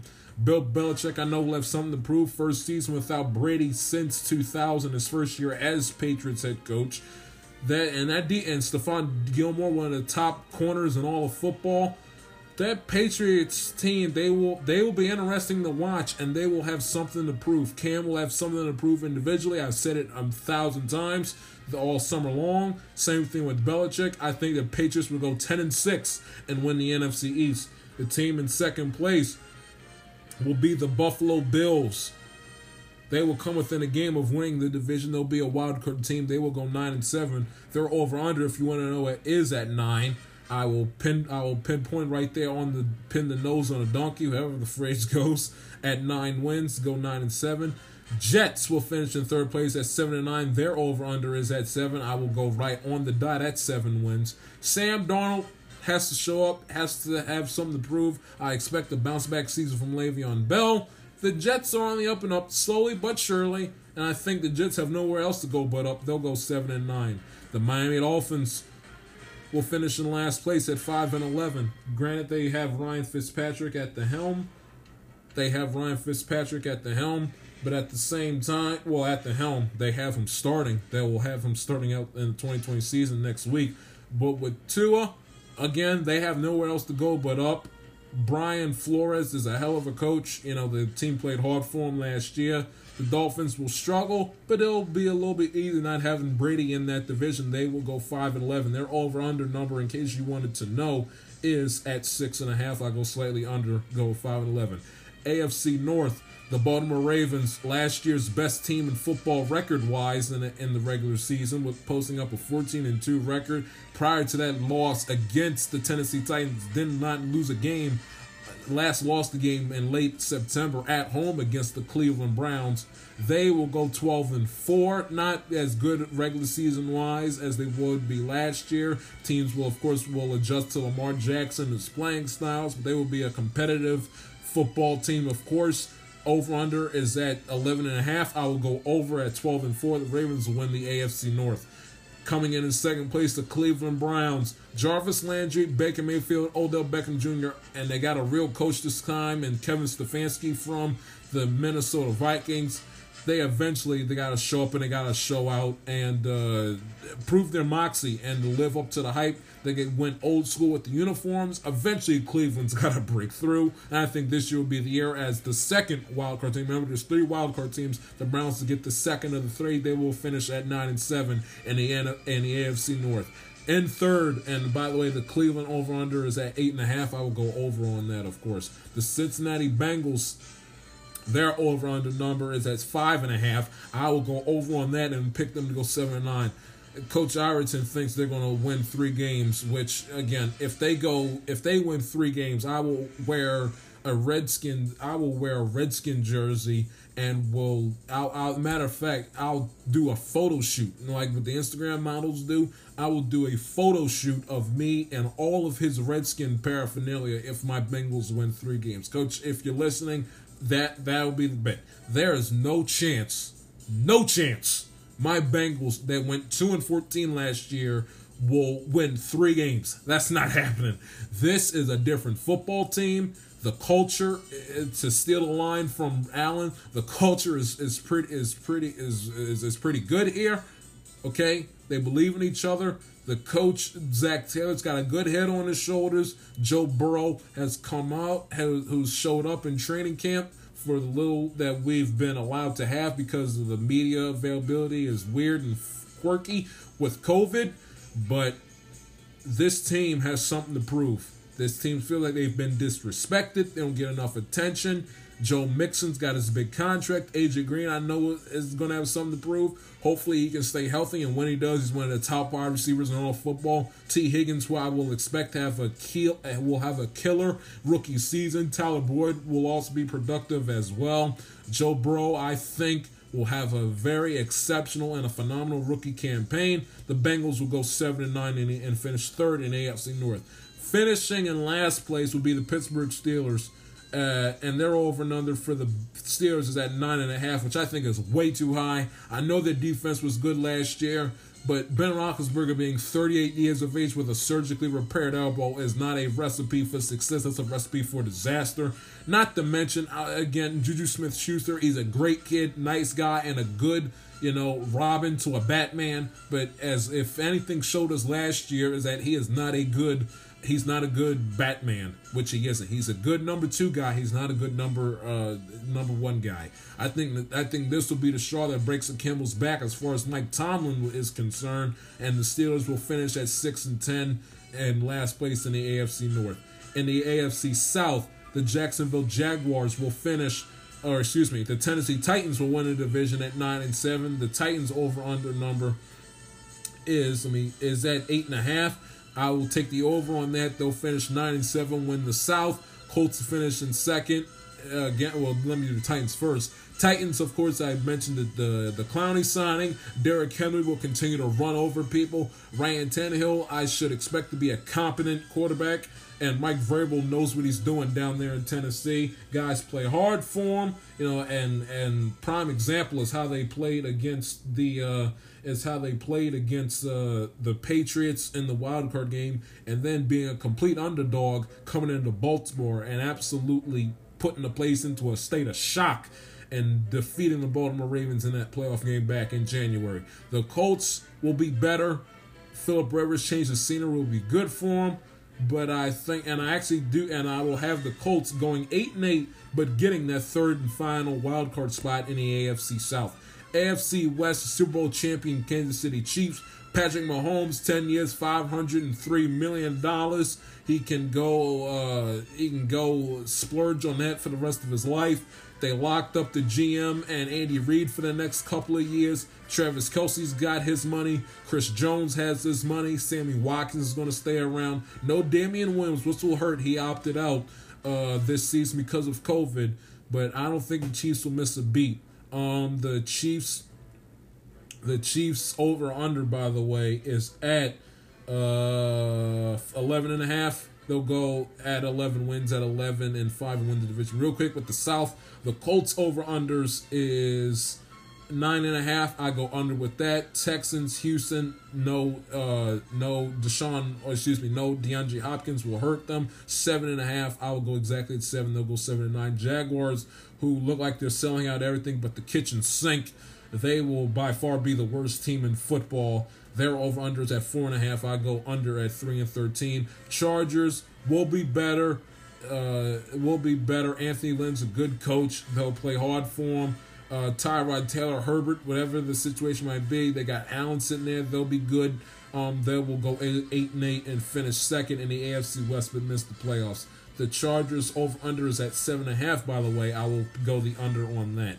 Um, the Broncos will finish third in the AFC West, finishing at six and ten, and the Broncos over under is at seven and a half. I go the under at five, eh, with finishing at five and eleven.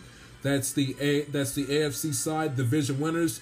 Patriots win the division again. The Ravens will win the division again. The Titans will win the division in the AFC South. The Texans won it last year. The Chargers, excuse me, the Titans will win it this year at nine and seven. The Chiefs will win the AFC West again.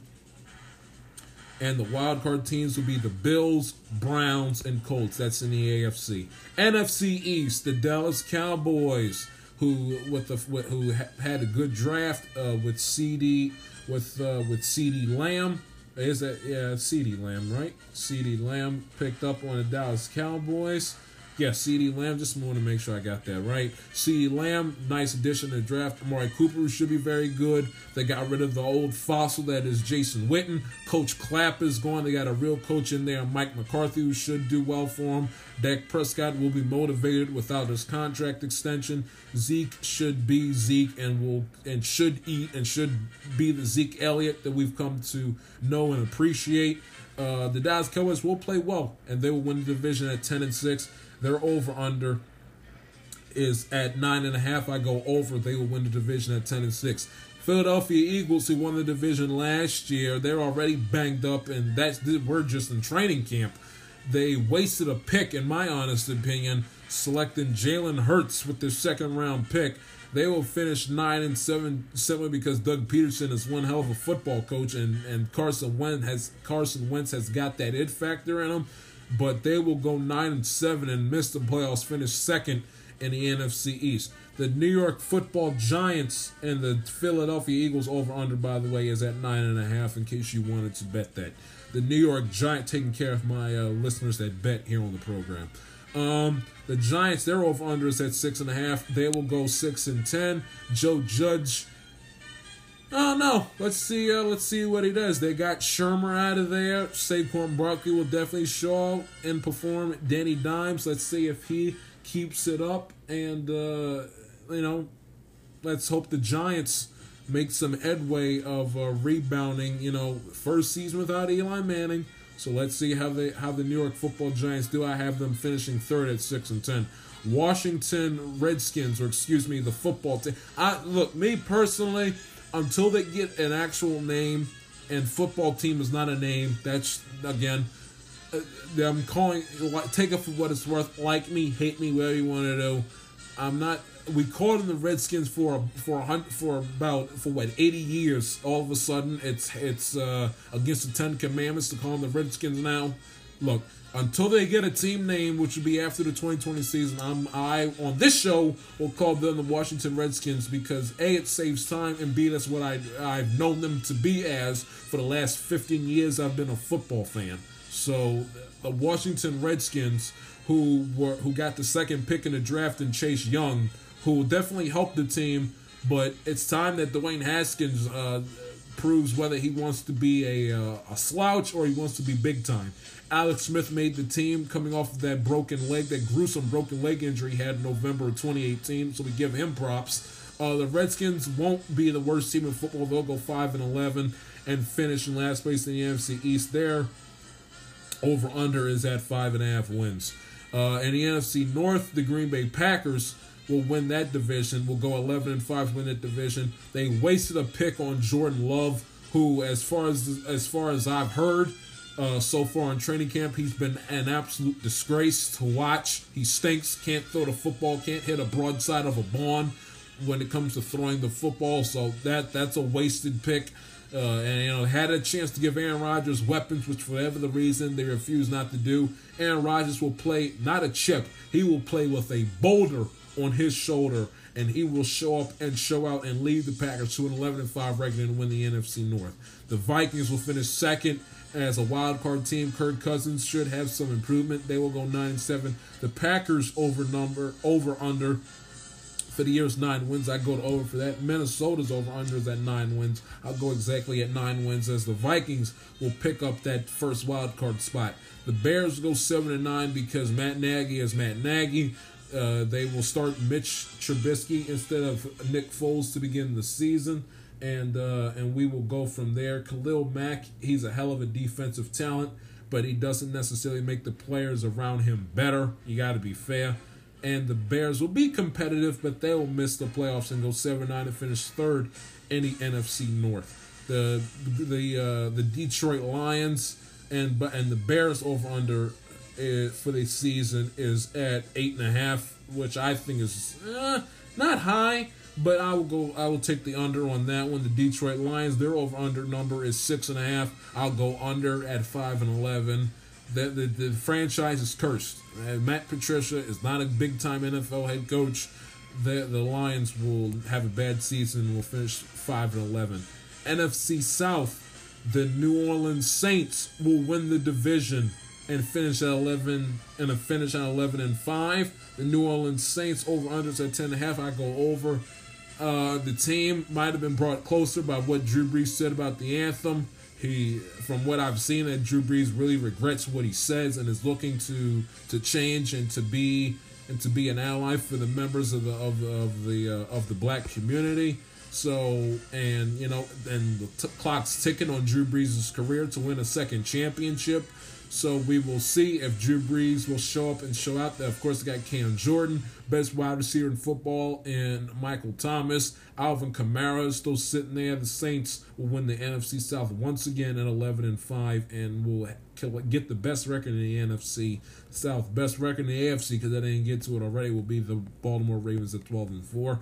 Uh, the, coming in coming in in second is the Tampa Bay Buccaneers. Change of scenery for Brady and Gronk. There will be some growing pains there, considering the fact they did not play. That uh, Brady, of course, is up there in age. Gronk missed the year. Change of scenery, new playbook, new coach, new coaching, new players, new coaching regime, new system. There will be some growing pains there. If you don't think so, you're nuts. Uh, and the Buccaneers finished second place at nine and seven. The Buccaneers over under is at nine and a half. They'll finish nine and seven and in second place and will snag up that second wild card spot. The Atlanta Falcons will finish eight and eight at five hundred. They'll be better. Their over under is at seven and a half. I will go slightly over on that. Gurley, let's see if a change of scenery will help him.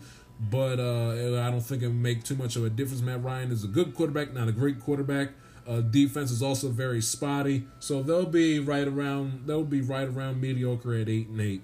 Uh, coming in last is the Carolina Panthers.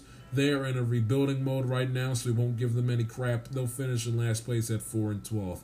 Uh, with the the Buccaneers getting the wild card and the Saints winning the division and getting the second wild, or excuse me, getting uh, the best record in the NFC, with the Buccaneers getting the second wild card spot. In the West, the Seattle Seahawks. Yes, that's right. The Seattle Seahawks will win the division at 10 and 6. They'll win it by a game. They nearly won the division last year. They came within a game, a game, not even a game. They came within an inch of winning the division, and they were an inch away of winning the division. And who knows how the NFC playoff picture would have panned out. They will win the division at 10 and 6. Russell Wilson will do his thing. Pete Carroll will do his thing. DK Metcalf will show up and show out. Hopefully, Chris Carson and their running backs can stay on the field long enough to perform, so they don't have to drag Marshawn Lynch off, uh, you know, out off of the Oakland streets to suit up for him. But hopefully, the Seahawks will show up, and I think they'll win the division with the ten and six record. Coming in second, and the Seahawks over under. In case you wanted to bet that is at nine even. I will take the over on that and go 10 and 6 with the Seahawks. Coming in second is the San Francisco 49ers, last year's NFC at last year's NFC West and NFC champions. You go back in recent memory, outside of New England Patriots, which of course they're an anomaly, but outside of them, you know, teams that lose that lose the Super Bowl the next season, they have a pretty disappointing season. The Rams went nine and seven and missed the playoffs last year, having lost Super Bowl fifty three. Um, Super Bowl 51 when the Falcons when you know when the Falcons lost they missed the playoffs as well uh, the Panthers did not were not were not a good football team in 2016 after they lost Super Bowl 50 to uh, after they lost Super Bowl 50 to the uh, to the Broncos. And Super Bowl 49 you know the uh, when the Seahawks lost they lost in the divisional round against the Panthers and their Super Bowl 50 quest. So you go back in recent memory, teams outside of the Patriots, teams that lose Super Bowl, they don't do well the next season, and nine times out of ten, you know they're competitive, but you know the Rams missed the playoffs, the uh, the Panthers missed the play, the Falcons missed. I think this, the the 49ers will be competitive, and you know, and my you know, and Jimmy Garoppolo, he's good but I don't know if he's if he's great, you know, and and you know, rushing, you know, rushing for 220 yards, 25 carries, you know, you can only do that but so much. Eventually, like in the Super Bowl, when you got to play from behind and the ball's got to be in your quarterback's hands to win it, I'm not entirely confident that uh, Jimmy Garoppolo will bring his team home. He didn't in Super Bowl. Had you know had uh, I think it was Ted Ginn wide open downfield and he overthrew him and that and that's what cost the 49ers. Um, and, and Kyle Shanahan is not is not Bill Walsh under any circumstances. In case you didn't know that already, they'll make the playoffs as a wild card team, but I don't think they'll win the division. They'll get that third and final wild card spot at nine and seven, finish in second place. The San Francisco 49ers over under is at ten and a half. I will go the under on that. The Arizona Cardinals will finish the season at seven and nine and in third place. Um, the Cardinals over under right quick is at seven and a half. I will go the I will go exactly at the seven on that. The Arizona Cardinals should play well. Kyler Murray in his second season will play well. Larry Fitzgerald coming back from another season with a legend, all time great he is. They'll be better, and there will be and strides of improvement will be made by the Arizona Cardinals. They'll be competitive, but finish at seven and nine. Over under at seven and a half. I will pick them at to finish at seven and nine. The L.A. Rams. Let's hear the music first. Give me a give me give me a chance to get myself together. Jay, I've been doing a lot of talking.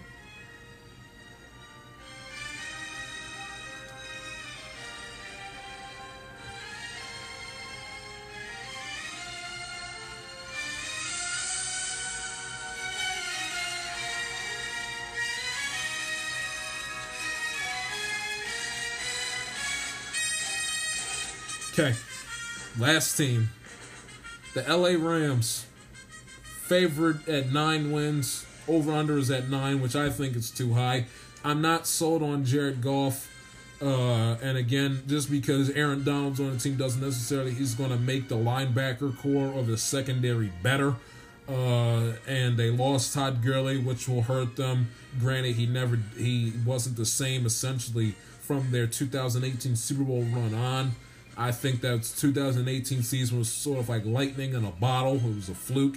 I don't think the Rams would be that good. I'll go the under at six and ten, finish in last place. I just I'm, Jared Goff does does nothing for me. I'm sorry, and I think the little magic pixie dust that was on Sean McVay has ran out. So uh, so the Rams will finish in last place in that new stadium with their with their hideous uniforms at six and ten the cha- the uh, the championship games, as far as the championship games and the playoff games are concerned, the AFC championship game will be between the Kansas City. It doesn't take a genius to figure this out. The two best teams by far in the AFC are the Chiefs and the Ravens. If you don't, if you think not, you're either trolling or you're not paying attention. The Chiefs and the Ravens will be in the AFC Championship game. They will play it in Baltimore like it should have been last year and the Ravens will win. The Ravens will be your AFC champions and will go on to play in Super Bowl 55. In the NFC side, you will have the Packers and the Saints.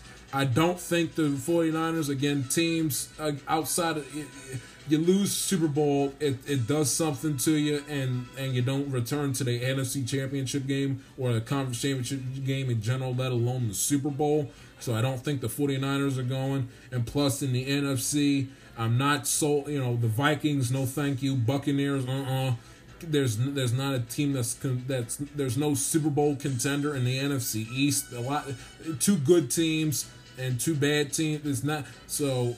I'm going with the Packers. Aaron Rodgers, I think, has a chip on his shoulder, has a big chip on his shoulder for the Packers. That, that is essentially what ha- what he did to Brett Favre is now being done back to him in return. Except that you know Jordan Love is not a patch on Aaron Rodgers. You know what?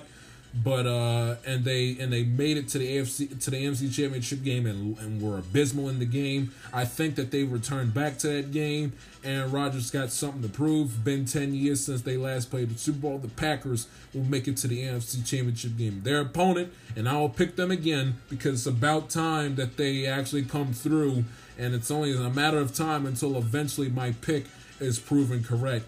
And that will be the Green Bay Packers will win not win, but the Green Bay Packers will go up against the New Orleans Saints, who will clinch best record in the NFC South.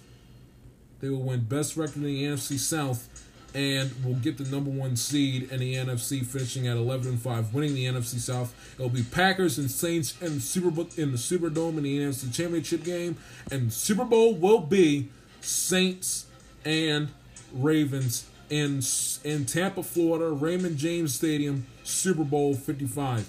20 years ago, the Ravens won their first championship at the hands of Trent Dilfer at quarterback with Jamal Lewis in the backfield and Shannon Sharpe as the tight end with Ray Lewis on defense, Brian Billick, the head coach. 20 years later, same location at in Tampa, Raymond James Stadium with the game on CBS, ironically enough. Uh, the Ravens will go to the Super Bowl and go up against the Saints, who again they should have beaten. They should have beaten Minnesota in the wild card game uh, back in January. They got robbed. They should have won the. They should have put the game away, but the, but uh, but with discretion, they were also robbed at the end of the championship game against the Rams in 2018 too. It's been 11 years since they've been to the Super Bowl. It's about time that Drew Brees and company make a trip back. And I think Super Bowl 55, we are so fortunate to make it to through an NFL season uninterrupted because of COVID. Super Bowl 55 will be between the Baltimore Ravens and the New Orleans Saints, and the 2020 NFL champions will be the Baltimore Ravens. Look, I'm pretty sure that loss against the Titans humbled them. I I I know that loss humbled them.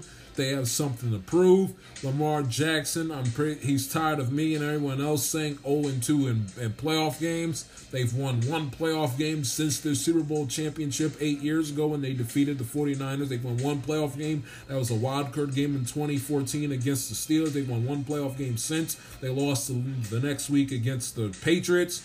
And of course, they lost to the Chargers and they lost to the Titans, and they've missed the playoffs and else the Ravens 2020 it's the 25th season anniversary in the history of the franchise 20 years since their first championship. It's it was there ironically enough it's at the same location it was 20 years ago. Games on CBS which always works in the Ravens favor because the two times. The Ravens have played in Super Bowls. The games have been broadcasted on CBS which uh, you also have to take that into account and the last time the Saints were in the Super Bowl, the game was broad. The game was played in Florida, and the game was broadcasted on CBS. I'm the only only me would would find this cert, would find this stuff and would and would have it play into my predictions of what goes on on the field. But the Ravens will be your Super Bowl 55 champions over the New Orleans Saints and the Ravens will get their third Lombardi Trophy in franchise history, 25th anniversary, 25th anniversary season, 20 years since their first championship. They will bring home the Lombardi Trophy to back to Baltimore, beating the New Orleans Saints in Super Bowl 55. Give you a couple of awards right quick. Um, NFL MVP. NFL MVP will go to Drew Brees. I think he'll have a phenomenal season and will set the world on fire and will uh, lead the Saints to the Super Bowl.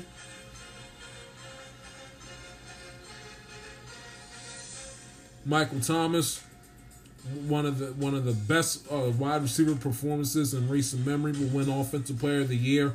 His uh, him and Brees will bring home the hardware, but will lose the Super Bowl. Defensive Player of the Year that will go to Nick Bosa. Offensive Rookie of the Year is Joe Burrow. Don't believe me? Just watch. Isaiah Simmons will win Defensive Rookie of the Year for Arizona. I told you Arizona will be competitive. He will be a big reason why. He and Kyler Murray, and of course the great Larry Fitzgerald. Comeback Player of the Year will be Cam Newton. I think he'll have a monster season. You know, my buddy Brendan texts me. You know, love he loves Cam Newton's disrespected, got a raw deal and everything else. He will come to New England with something to prove, which I will be all for, and I'll be rooting for Cam all season long. He's because he's a good guy, and I think he will have something to prove.